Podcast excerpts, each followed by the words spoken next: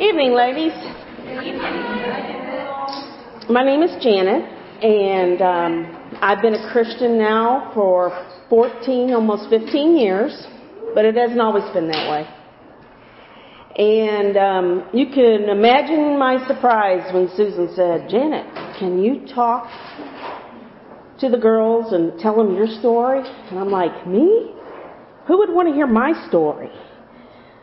And then I thought, you know what? There's people out there that every one of us has a story. Look at the person next to you. That person has a story, and you may not even know a little bit of that story. And you're never going to know that story if you cannot show unconditional love. You cannot judge people, because that's not our job. Our job is to love people. Um, I'm like, 20 minutes, huh, Susan? I'm 58. I don't know if I can do that in 20 minutes. But um, I decided that I'm going to break my story down into Janet Mulholland, Janet Roper, and Janet Bader. So, Janet Mulholland was born and raised here in the Alton area. She had a brother and a mom and dad that were lower to middle class, not a lot of money. Uh, alcohol played a part in our family, so there wasn't a lot of uh, extra money, a lot of extra things that we were able to do. Um, and quite frankly, my dad wasn't there a lot, you know, and so I kind of felt like a lot of times I was raised by my mom. And because my mom had to work, then I had to take care of my little brother. So everywhere I went, Doug went.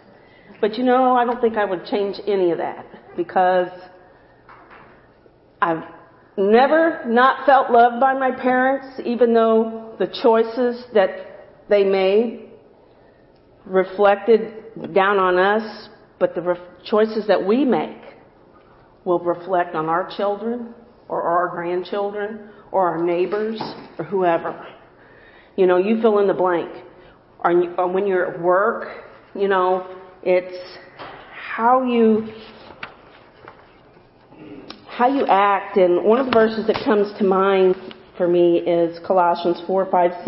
It's live wisely among those who are not believers and make the most of every opportunity.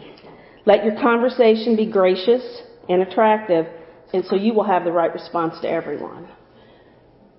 You know, it's it's just hard to always do. I know it's hard to always do the right things, but you know, when um, the first two years of my grade school life, I went to a Catholic school, and um, then things changed dynamically, and we were drug into the um, Alton School District, which I loved. I had a blast in the Alton School District. Uh, go Redbirds football team, you know. um, but uh, I had a very good friend that lived a couple doors over, and um, her mom and dad were the Ward and June Cleaver kind of family, you know. Dad and mom both had good jobs. Well, I guess June didn't work, but um, Rosalie did, and uh, they had good jobs, and they were real involved in their church. The dad was an elder, and so I went to church with her. That's where I got my church on. Um, for probably six to seven years, I went to the Calvary Baptist Church in, in Upper Alton with them, and I, I learned a lot um, with them. But then my teenage years came around, and you know, I'd raised myself basically, so I thought I would live the way I wanted to live. And it's not always a good thing, right? Um, again, I, I don't know if I would be the person I am today had I not made those poor choices. Um, I had a couple boyfriends in high school that had anger issues. So at a young age, I experienced, um, and I say young, you know, 16, 17, 18, 19, I experienced some physical abuse in a relationship when all you wanted to do was have someone to love you, you know.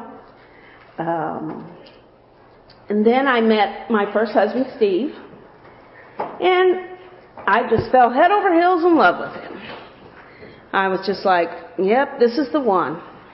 And we dated for a while, and then I moved in with him. And girls, young girls, listen to me. Don't do that.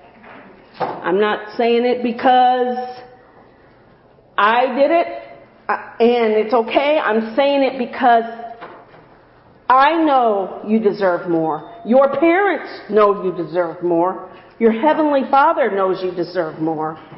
And every one of you, in the back of your mind, whether you want to admit it or not, are thinking about the day that you're going to get married. Save it.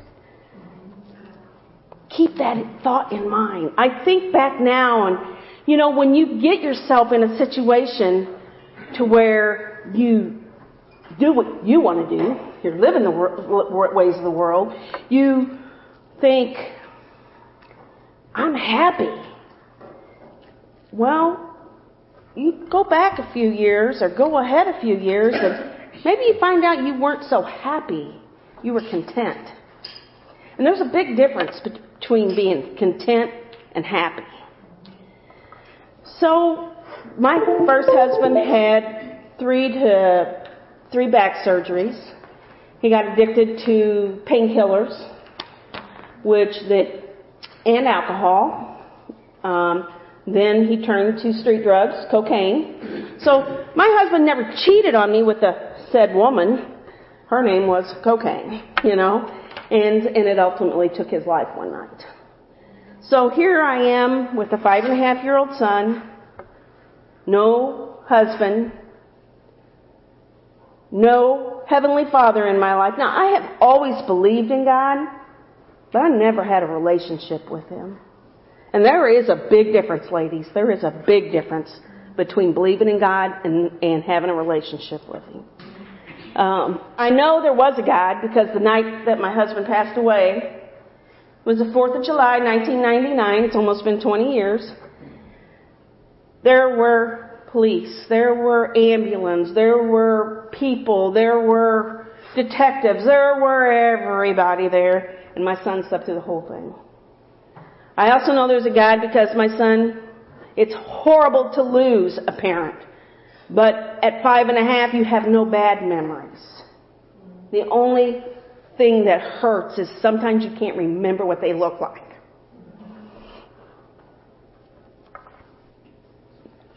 But with that being said, three years later, Bob Bader comes into my life. Well,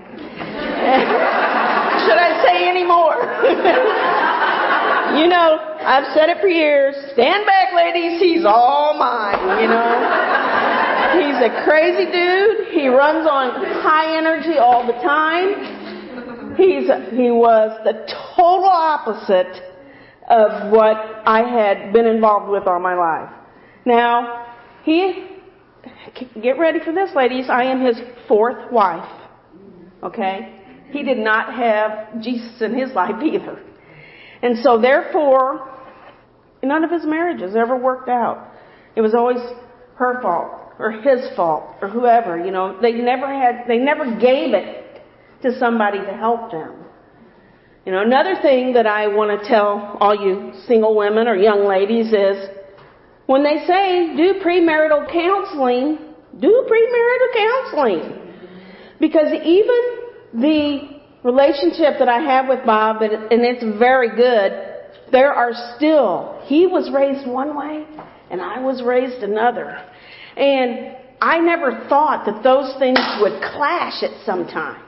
You know, um, I don't sweat the little things. But Neil goes in and steals a pair of socks out of his drawer and God forbid, you know, I mean, I'm like, socks? You're mad about socks? But, you know, I'm telling you, there are the ways that we were brought up in life affect our our decisions, on our expectations, um, you know, everything that we have. I can tell you that when Bob and I first started coming to the church, he has a niece and her name is Lori Springer, and I was hoping that she'd be here tonight so I could drag her up here, but she's not. And uh, she was coming to the church at that time and was very involved, and she kept saying, Uncle Bob, would you come to church with me?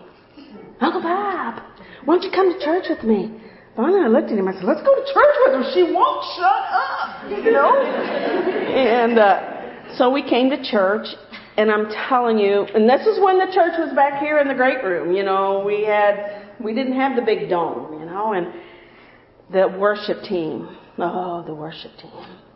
It just started melting my heart. It just started crumbling. It made me crumble, you know, just, I'd sit there and I'd have tears running down my face at just, you know, and for several years later, I didn't even realize that half the songs are from passages in the Bible. You know, that's how little I knew about my relationship with God. But um, we were here for about a year. Oh, but I forgot to tell you, we were living together when we started to come here. And we wanted to get involved.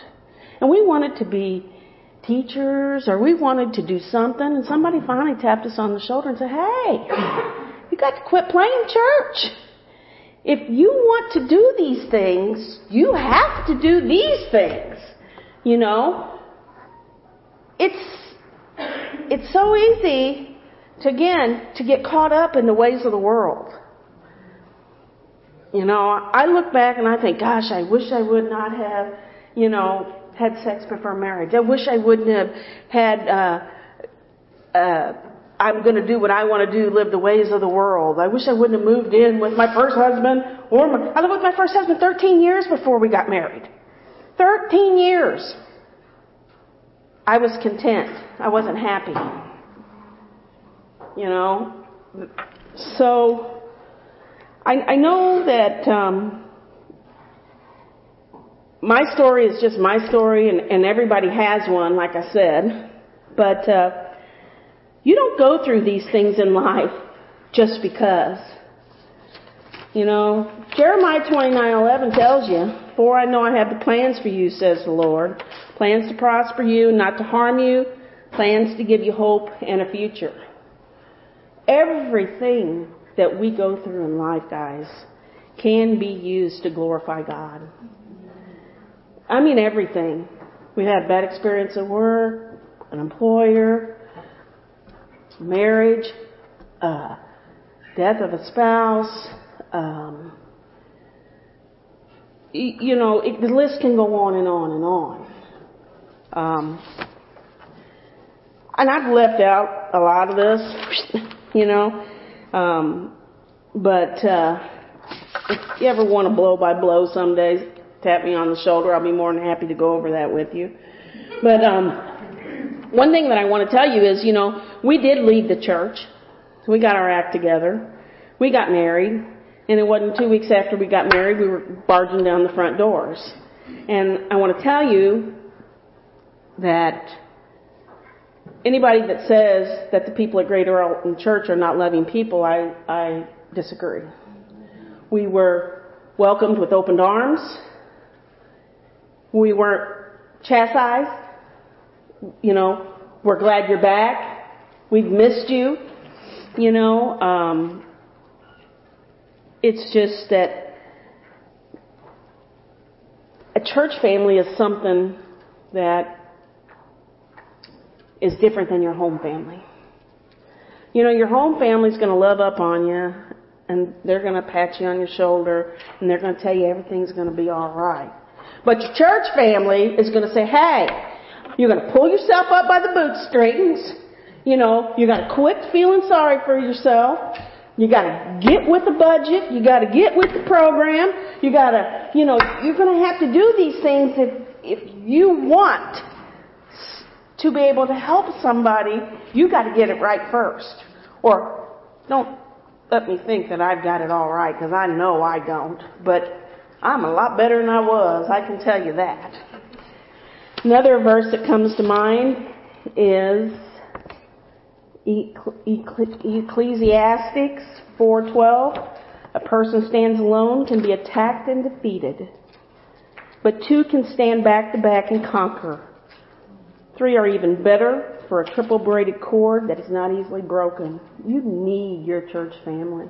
You need somebody that's going to tell you, girl, you did good today, or girl, what were you thinking? You know, um, it's just something that you can you somebody can tell you something and you might roll your nose at the time, but when you go back home and you stop and think about it, you know it was all out of love. It ain't nobody wants to hurt you. They want to help you. And sometimes helping you does hurt. and and you know, like I said, all of our the reason that, you know, things happen the way they do is because there is sin in the world and we have free choice. We don't always make the right decisions, but we have to be able to realize when we haven't, try to make and do better. You know, like I said, with that being said, everything that we go through, good and bad, can be used to, for God's glory. I've been working through my hurts by helping others for years now. I want to call a few people up. If they want to come up, that's fine. If they don't, that's fine too. Stephanie Tankersley, Chrissy Harders, Nancy Grove. While I will tell you that I never went through divorce, losing your husband is like divorce. Chrissy and Stephanie have both been affected by divorce in the last two years. Nancy's been affected by the loss of her husband. And because of the things that I've been through, I hope that I've been able to help them just a little bit. I have laughed with these girls. I have cried with these girls. And I probably will do it again tonight before I leave. but, uh, you know, just the things that you can, the support that you can do for people is, is just something that amazes me. And I can tell you that these ladies are a part of my story because of that. And um, you see, ladies, it's not what you go through that hurts you, it's what you go back to. So don't go back to that troubled life. Don't go back to that living the ways of the world. Um, it just, I'm not, I don't know how to say it any clearer. You know, God's just waiting for us. To, he's there for us all the time. We have to reach up to Him because He's reaching down for us all the time. And if we're not reaching up for Him, He's saying, I'm here. I'm here. You know? And you're like, why do I just go to Him for the 911 prayer? You know, why do I, why, why don't I go to Him with everything? Good, bad, ugly. Trust me, when you do that, your life is going to get a lot better. Um, a couple of the things that I wrote down is like never judge others by someone else's opinion. Be a light to the world. In the blink of an eye, everything can change. So forgive often, love with all your heart, and because you may not have a chance to do that again or tomorrow, because we don't know what's going to happen tomorrow. Just make the best of what we got. Um, I've asked these girls to come up here just because they're, like I said, they've been a part of my life, and um, they want to say something they can. If not, I got a song I want us to sing. I'm going to go first. Yeah, okay. Nancy's going to go first. Um, Janet asked me if I was going to come on Friday night, and I said, yeah, I think I am. And she says, well, I want to ask you something. I thought, no, I'm not coming. and I even told them Tuesday night, I said, I'm not going. um, when I saw her crying, I don't want to cry, but um, I got a scripture that means a lot to me, and it reminds me of Janet. And so I'm going to get it out. It's 2 Corinthians 1, 2 through 4. It says, Grace and peace to you from God our Father and the Lord Jesus Christ. Praise be to the Lord Jesus Christ, the Father of compassion, the God of all comfort, who comforts us in all our troubles, so that we may comfort those in any trouble with the comfort we ourselves have received from God. Okay, and I, what I really think about is um, sympathy, is acknowledging another person's suffering. But once you have went through something, it turns into empathy, and that empathy is so much deeper than what, you know, sympathy is. And so, I gotta get my Kleenex here. Janet was there for me. She came to the hospital. Uh, we had good times. I hate to say it, but when Larry was in the hospital, we had good times because she. I got to tell a little story where she she'd say, "Oh, I don't need a bed, and just give me a pillow," and she'd lay flat out on the floor in Barnes, you know. And I'd go, "Are you going to sleep on that floor?" Yeah, that's where I'm at. But um, and then I, the one thing that I every morning when I go to work, I get there about 5:30. I don't start work till six, and I have a little devotion book that I try to read every day and do my prayers. So I open it up today on Friday, November the 10th, and it's the Hand of Comfort. And I'm not going to read the whole thing, but um, it says having ex- um, comfort is a powerful and memorable tool for any caregiver. And Paul tells us in 2 Corinthians 1, 3 through 4, which I had written, it's an important part of God's toolbox. Not only that, but God also multiplies the impact of His comfort by calling us to use the memory of the comfort He gave us to comfort others in similar situation. It is but another sign of His great love and one that we can share with others, sometimes in the simplest of gestures. And um, I think what the simplest things was just receiving a phone call or just say, hey, what are you doing? Can I come over and hang out with you? And um, just let me cry, let me talk. And uh, so now I thought you can either sit back and do that, or you can um, take what you've learned through your struggles and bring healing to another person. So now it's my part to I reach, try to reach out to all the women I can at work who have lost husbands or children, because I've lost four children prematurely. So that way I can help them. And I just love Janet.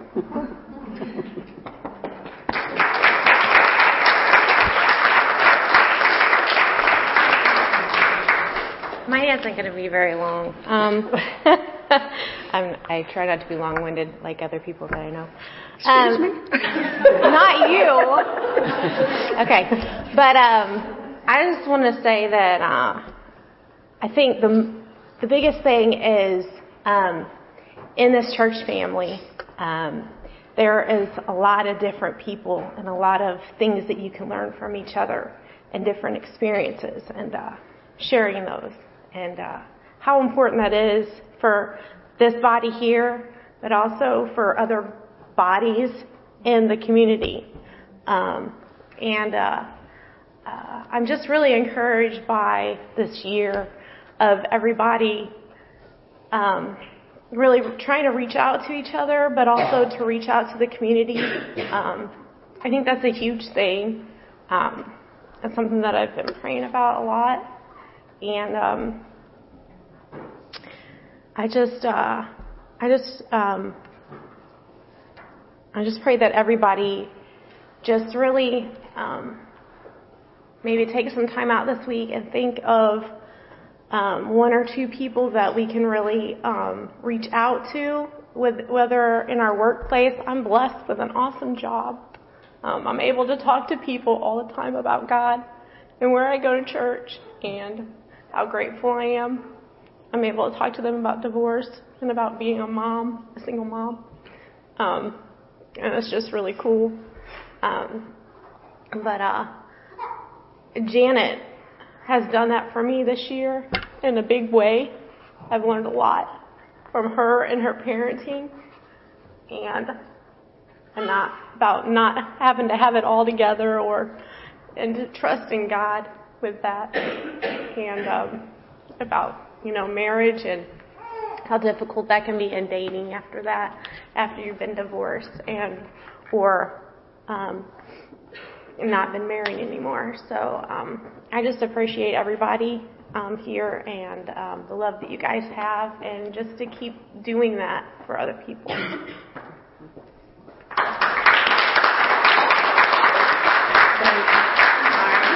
They've made me weepy already. Um, I just want to say how amazing this woman is. She's done a lot for me from just encouraging me to kick in my butt every so often and saying, "What are you doing?" Um, it's it's really important to have this connection with other women, and I think that this Susan, this is awesome, and and I I want everybody to do like Stephanie said and think about just even one person that you can touch this week, this next week. One person that you can call or text or say, you know, hello to that you haven't before. Just say, say something to them. And I think that Janet is a special person because she reached out to me when I felt really alone in the world. My marriage was, marriage was crumbling. My kids had grown up and moved away, and my health was not good.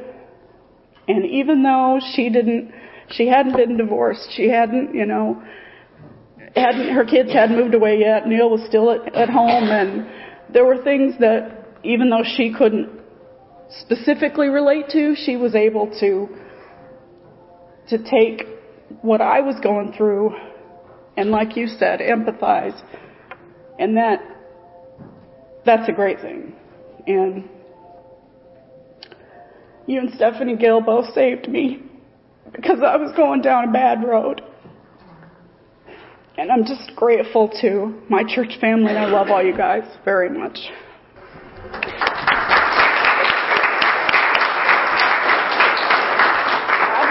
We want to sing a song. Yeah, yeah, yeah. But we want everybody else to join in. It's just a song that means a lot to me because uh, it kind of resembles what God did for me. So you girls have got the Jesus, lover